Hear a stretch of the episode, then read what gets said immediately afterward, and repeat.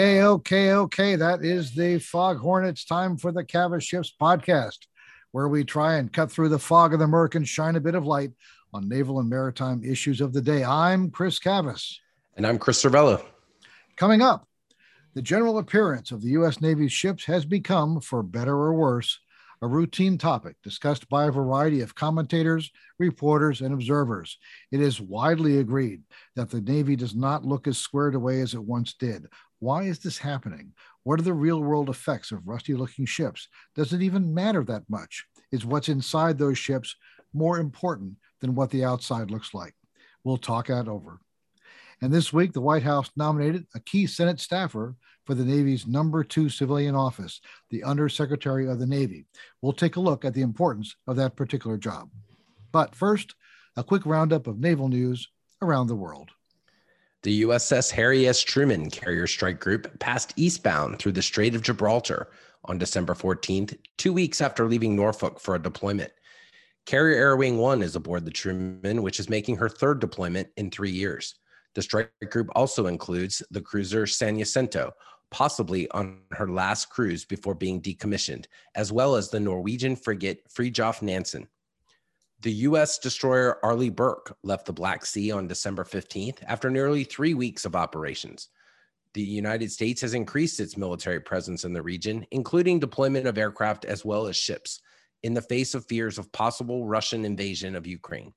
U.S. and other warships from countries not on the inland sea are forbidden by the Montreux Convention from maintaining sustained operations in the Black Sea, where the French frigate Auvergne is now currently operating. The damaged Seawolf-class attack submarine USS Connecticut put into San Diego on December 12th after a surface transit from Guam.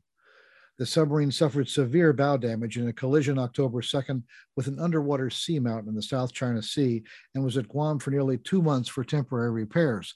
The Connecticut's leadership team was found at fault for the collision, and the Navy on November 1st relieved the sub's commanding and executive officers and the chief of the boat of their duties. It is not clear why the submarine was in California, as she's headed to Puget Sound Naval Shipyard in Washington State for permanent repairs. With her damaged nose cone removed, the Connecticut left San Diego December 15th to resume the trip to Puget Sound. The Marine Corps will no longer allow its venerable amphibious assault vehicles, or AAVs, to be used in the water, the service announced on December 15th. The decision came after a fatal accident in 2020 that killed 8 Marines and a sailor when an AAV sank while training in California. The Corps has concluded the vehicles are safe to operate on land, but will no longer be used in the water, either for training or on regular deployments. The replacement for the AAV, the Amphibious Combat Vehicle, or ACV, is suffering several development issues, and in September, the service suspended water operations pending fixes. A laser weapon fitted on the amphibious transport ship USS Portland was successfully test-fired December 14th at a static surface target, the Navy reported. The Portland is currently deployed to the U.S. Fifth Fleet in the Middle East, and the test took place in the Gulf of Aden. The 150-kilowatt laser was installed on the Portland in late 2019 at San Diego and is part of the Office of Naval Research's Solid State Laser Technology Maturation Program. The solid state laser can be used against sea or air targets and is different from Dazzler laser systems fitted to several Pacific Fleet destroyers. In historic ship news, the World War II-era destroyer Orleck was towed from Lake Charles, Louisiana to Port Arthur, Texas, where she arrived December 16th. The ship, commissioned in 1945, is a Gearing-class Fram 1 destroyer that, after service in the Turkish Navy, was first displayed at Orange, Texas, in 2000. The ship relocated to Lake Charles in 2011, but over the years, the Orleck has suffered damage from Hurricanes Rita in 2005 and Laura in 2020. But in August of this year, the City Council of Jacksonville, Florida, unanimously approved a plan to display the ship in downtown Jacksonville. The move to Port Arthur is to dry dock the ship and then repair and restore her prior to the move to her new home. Good luck to the Naval Museum Orleck, folks. And that's a look at naval news this week. All right, Chris, let's move into our discussion topics. For topic one, earlier this week, the White House revealed its intention to nominate Senate staffer Eric Raven to become Undersecretary of the Navy. Raven, who's well-versed as a senior staffer on the Senate Appropriations Subcommittee on Defense, is deeply familiar with Navy programs. This decision created a lot of, I guess, consternation, you might say, in circles on Twitter, as well as on bulletin boards among navalists. There were those that immediately recognized Raven's qualifications as the majority clerk on the SAC-D. And then there were others that said, you know, that pointed to his lack of Navy experience. So let's talk a little bit about the role of the under, Chris, and some of the relationships that we've seen over the last couple decades, what's worked, what hasn't worked. And does it matter that Raven brings this type of legislative experience, or does it matter that he doesn't have naval experience? Well, it's always a good question. And of course, we've been having all these acting people who are acting in the role of or performing the duties in the role of. So there's been an absence of permanent occupants of a lot of these offices in the Pentagon for really some time. It's time for some stability and some continuity. So this is good news that, and he seems like a pretty good pick. It's an interesting job, the undersecretary. And there are many times when the undersecretary gets a lot of attention. Certainly when Bob Work was undersecretary under Ray Mabus, he was an attention, a spotlight magnet. And there are plenty of others who toil in relative obscurity. The job pretty much is what you want to make of it. There are some obligatory responsibilities, primarily in terms of representing the Navy on certain OSD panels and dealing with counterparts on the other services. But beyond those, it's a pretty open portfolio. And it depends a lot on who the secretary is. What does he want out of that job? How does he see that working with his? And it's, I'm not entirely sure how Carlos del Toro, the secretary, is looking at this. Obviously he proved it. But I'm not sure what the roles are. What have you heard anything like that, or what do you think? I've heard nothing but rave reviews about Eric Raven as a Senate staffer, as a thoughtful member of the committee staff that you know, knows the legislative business, knows the Pentagon, knows how the two organizations should work together. You know, everybody I talked to that has a Hill background thought this was a great pick, and thought it was very much in line with how the administration was picking people to round out teams. So, I mean, I think that what you'll see from Raven, just based on, you know, the type of secretary that Carlos del Toro has appeared to be, is I think you'll see Raven working in the trenches, helping to ensure that the Navy budget is shored up with the third deck, as well as with the folks on the Hill. And then, you know, he'll fill in wherever the secretary wants him to. To the point that you made, I think it's better for the secretary and the under to be of like mind and to get along, which has not always been the case, than to necessarily be a perfect match or to come with the perfect CV, as it were. Right. And, you know, different secretaries have different styles. And all these civilian appointment jobs, these top jobs, are set up for really a wide variety of capabilities in the people who do them. Some people are really experts at this stuff. Some people, and I'm talking about the secretaries, some people truly know the material. Some people, it's more like just a bunch of photo op opportunities. And all the services have gone through these patterns over the years, and just go back through history. So frankly, in recent years, last couple of decades, there have been many more service secretaries who have been truly vested in the job. And I mean, vested as in dedicated to the job, than not. So, you know, the deal with Bob Work, we all remember when Ray Mabus became secretary, coming in with Obama, and Ray had one or two top issues that he wanted to focus on. One was the green revolution, green fuel, alternative fuels push. There were a couple others. And he brought in Bob Work essentially to, you do the day-to-day stuff. You take care of the details, so I can focus on these bigger picture items. That was just an attitude, and that was the way it was going in. Over time, I think Mr. Mabus began to chafe at the attention that people paid to Bob Work, who was always entertaining and always good for quotes, and always somebody who was popular with the media and the Hill. And that relationship probably went on maybe too long. But that was the plan going in. I remember in the 90s, John Dalton, former governor of Virginia, had the job, and it was really just kind of a fun job for him. You know, he liked the trappings. It was good. His undersecretary was Richard Danzig, who, in the same mold, did the day-to-day stuff.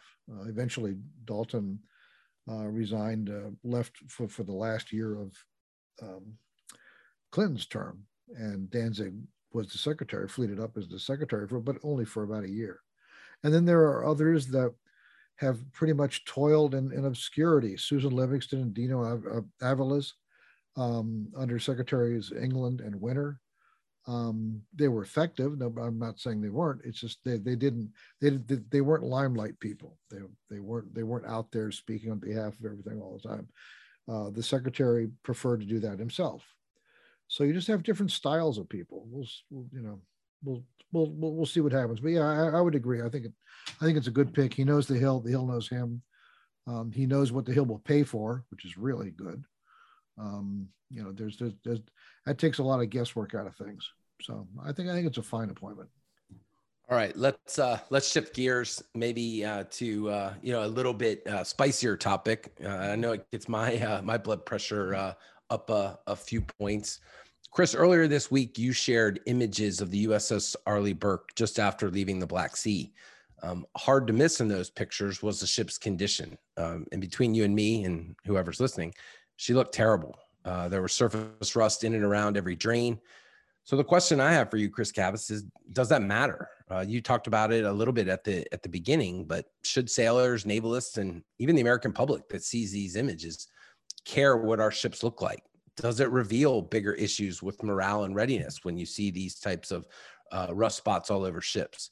Does it take away from presence missions like the one the Arleigh Burke was conducting in the Black Sea? So let's get into it.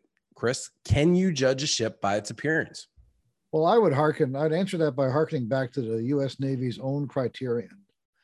And for many years, officers in the U.S. Navy are required to fill out encounter reports, intel reports, whenever you encounter foreign warships, foreign military forces at sea, generally other ships. And it's a form you fill out. Office of Naval Intelligence puts this out and says, what does this look like? What does that look like? And a major portion of those things is comment on the general appearance of the ship. Is it seaman-like? Does it look efficient? Is there dirt? Is there rust? Does it seem like it operates very well? And back in the good old Cold War days with the Soviet Union, particularly the last decade or so, you know, we routinely downgraded the Soviet Navy, commenting on all this rust and all this dirt, and that they appeared to be slovenly and unseamanlike, and on all likelihood quite inefficient. So that is a routine element to judge someone's combat efficiency by. You can't deny it. And sailors from time immemorial look at other ships and other boats and just, you know, are they squared away? Are they ship shape? Are we all laid out Bristol fashion, or are we slovenly and, flying what used to be called Dutch pennants and things like that? And it's just, yeah, it does make a difference, I think. It was never really something that I paid a ton of attention to, I guess, till recently. And so I don't know if that's just because of thinkers and writers like you sort of brought it to my attention, or if it has become more of an issue.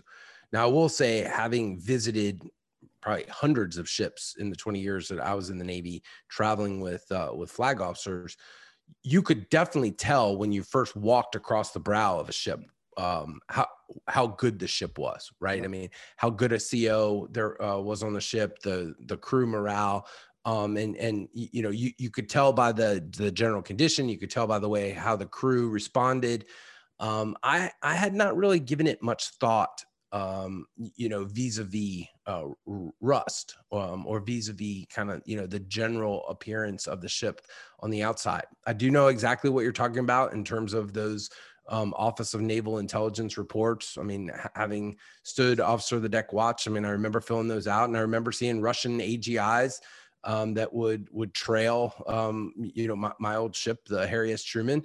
And to be quite honest, in the early 2000s, those AGIs looked like there was no way they were going to make it back across the Atlantic, because of the similar appearance that we're now talking about, you know, vis-a-vis the Burke and others.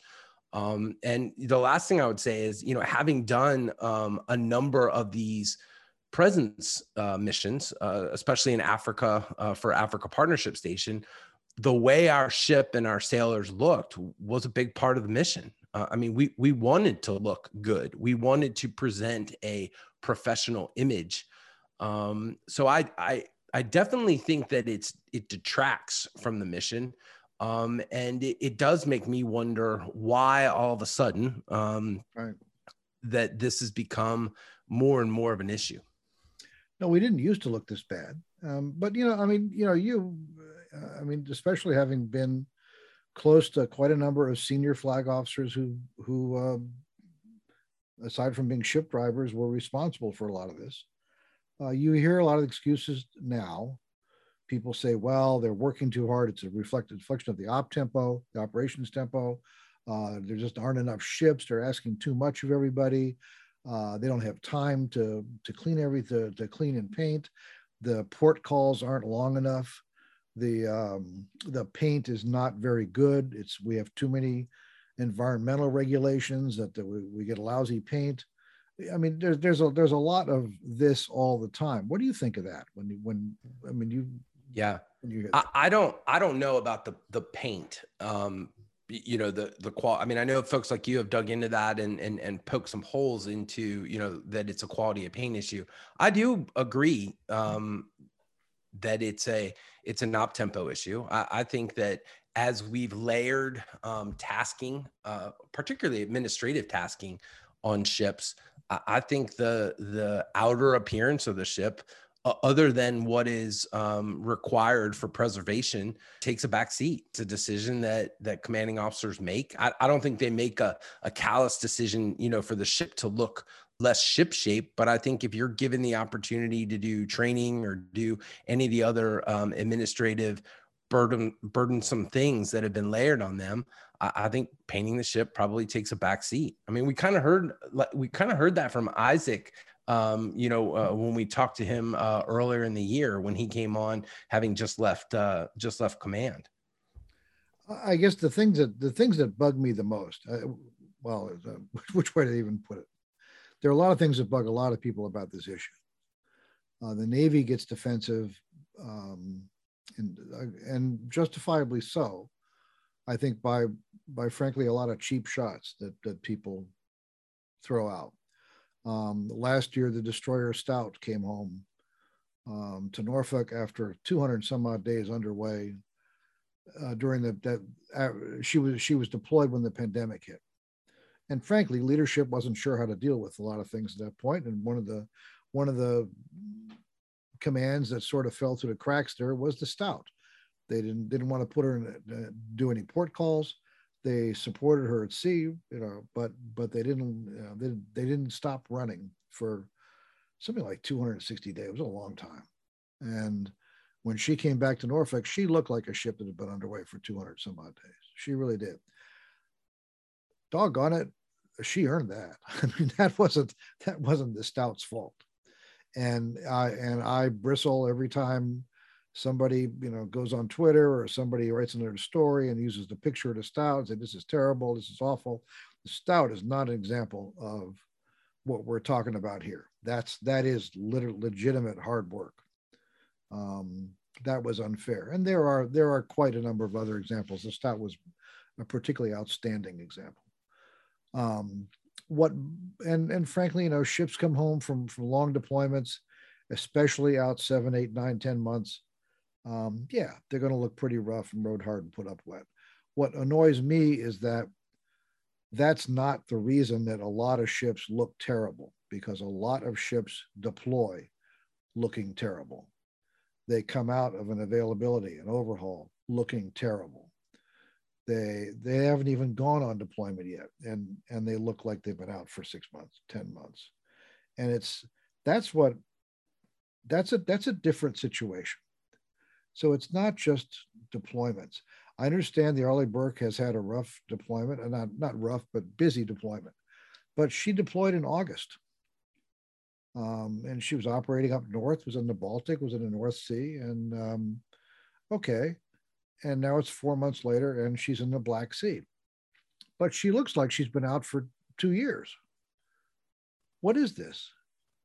And this mission is to be seen. You know, this isn't like we're lurking in the mist somewhere and we're trying to be, you know, all this OPSEC, we're not here. This is a show the flag, look at us, we're here, and, you know, we're watching you.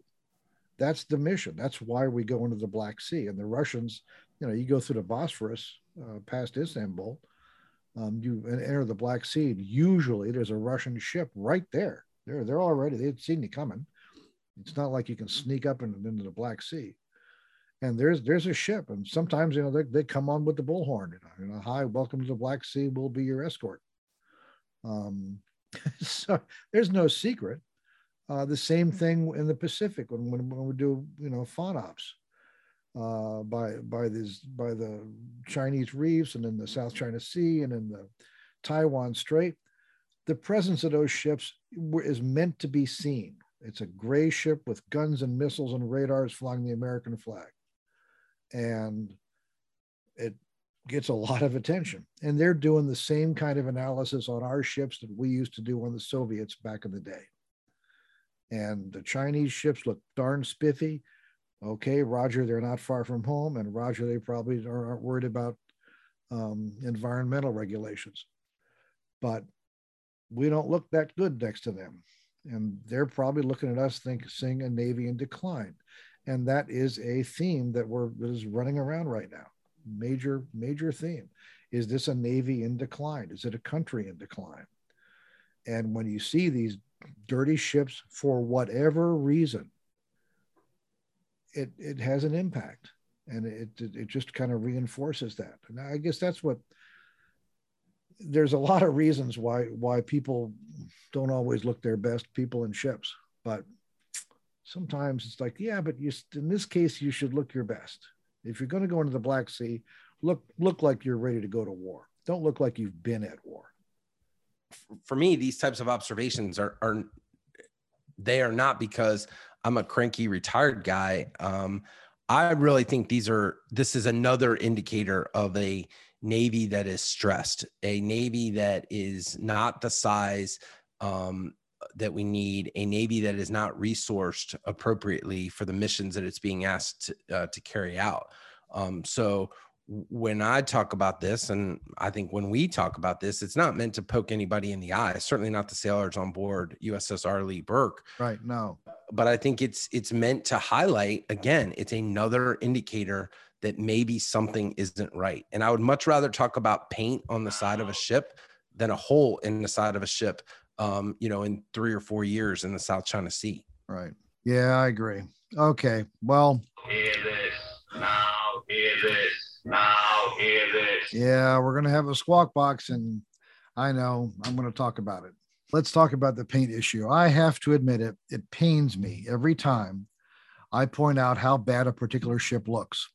As we said, there's quite a variety of reasons why ships look the way they do, and it's not always fair to pin a poor appearance on a particular reason. Sure, lots of ships work hard. Opportunities to keep up appearances simply might not be as available as they once were. And just because a ship comes home after a deployment looking like, well, crap, doesn't necessarily reflect ill on anyone other than the sea and the elements and the job at hand. But it's the ships that go out looking poor that, in my humble opinion, should really be taken to task. If a ship comes out of a maintenance period with rust running down her sides and all over the bridge face, it's a fair question as to why that is. If a ship goes out for a deployment where a major peacetime task is to show the flag and be seen, and that ship looks road hard and put up wet to start with, that says something other than, oh, our op tempo is too high. It's all too easy to take pot shots at ships that otherwise have put in the work to do the nation's business on the high seas.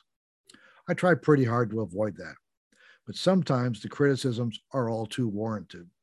We are, and I truly hate to say this, the worst looking Navy in the world. The ship's own crews see it. Their families see it. Everyone who sees those ships sees it. And a great many of them shake their heads and wonder what is going on. Whatever the reasons, the U.S. Navy needs to do a better job making its ships simply look better. The world is watching, and they are taking our measure. Wow. Well said. Something tells me you're going to hear about that one. Incoming. Exactly. All right. That does it for this week. As always, our thanks go out to Vaga Maradian and the Defense and Aerospace Group for their support. Be sure to follow us at Cavas Ships on Twitter. And remember, this podcast is available on iTunes, Google Play, iHeartRadio, SoundCloud, and Spotify. I'm Chris Cervello. And I'm Chris Cavas. Thanks for listening, and bye-bye.